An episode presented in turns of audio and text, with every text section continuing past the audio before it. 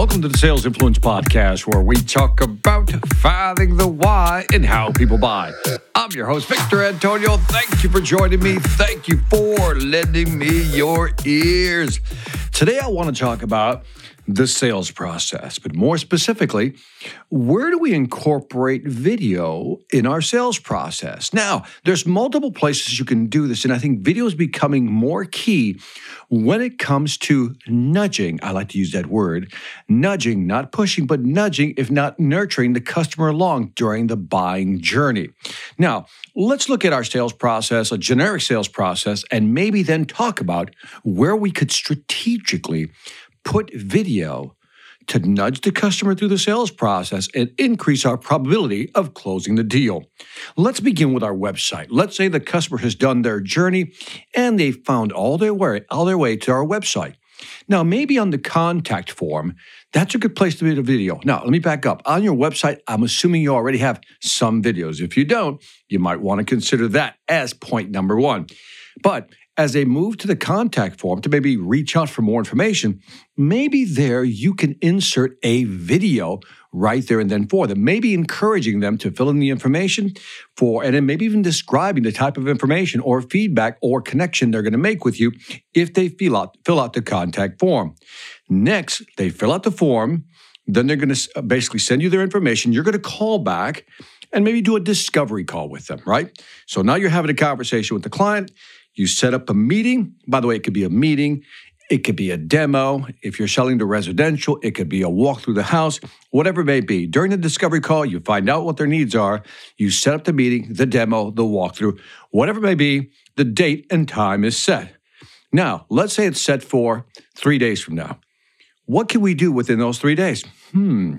Before that day arrives, maybe we could send them some preview video. Now, this is important. This is good. A preview video is basically information you want to give the customer before you get there. In other words, before you meet with the customer, whether it's online or face to face, you want them to be educated. Now, this is important because in today's market, we want to educate our client as much as possible.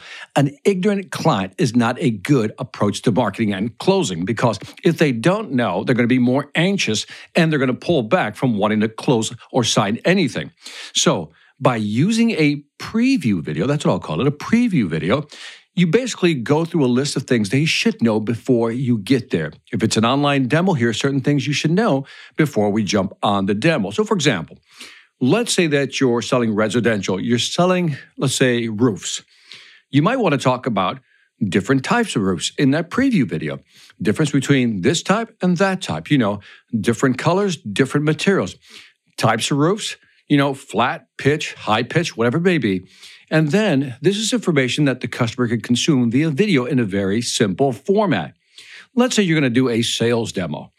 Maybe you want them to know what is going to be covered in the demo and what data they should have available and what questions should they be prepared be prepared to answer. You get the idea. The preview video is just setting us up for having a great meeting, a great demo, or a great walkthrough. Come today, we have the demo, the walkthrough, we do it.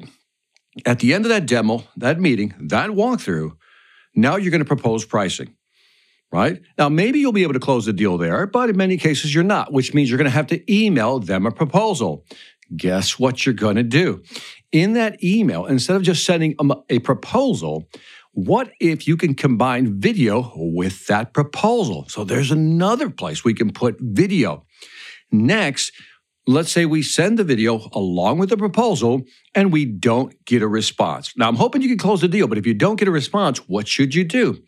Well, then we can have follow up video emails. In other words, send an email that says something like this Mr. Customer, I remember you asked me this question or you asked me to research, you know, whatever it may be.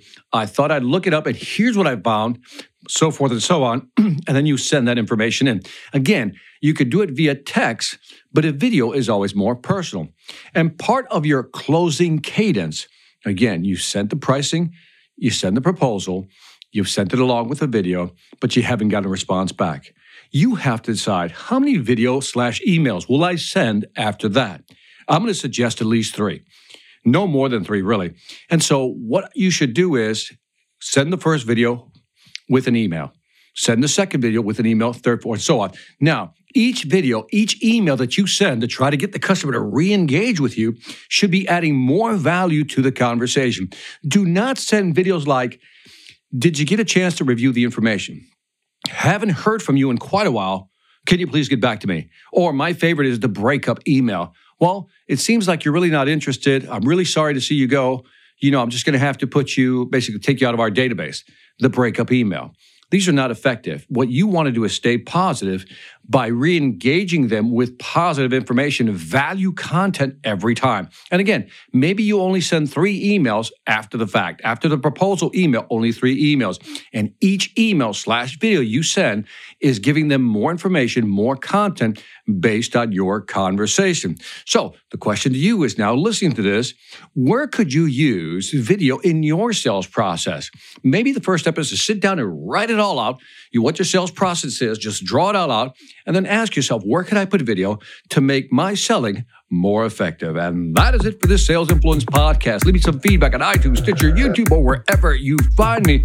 Love to know what you think. And if you get a moment, check out the Sales Velocity Academy. You know the deal. SalesVelocityAcademy.com. Over 50 courses, 500 videos. The database continues to grow in terms of videos. Got some new content coming your way.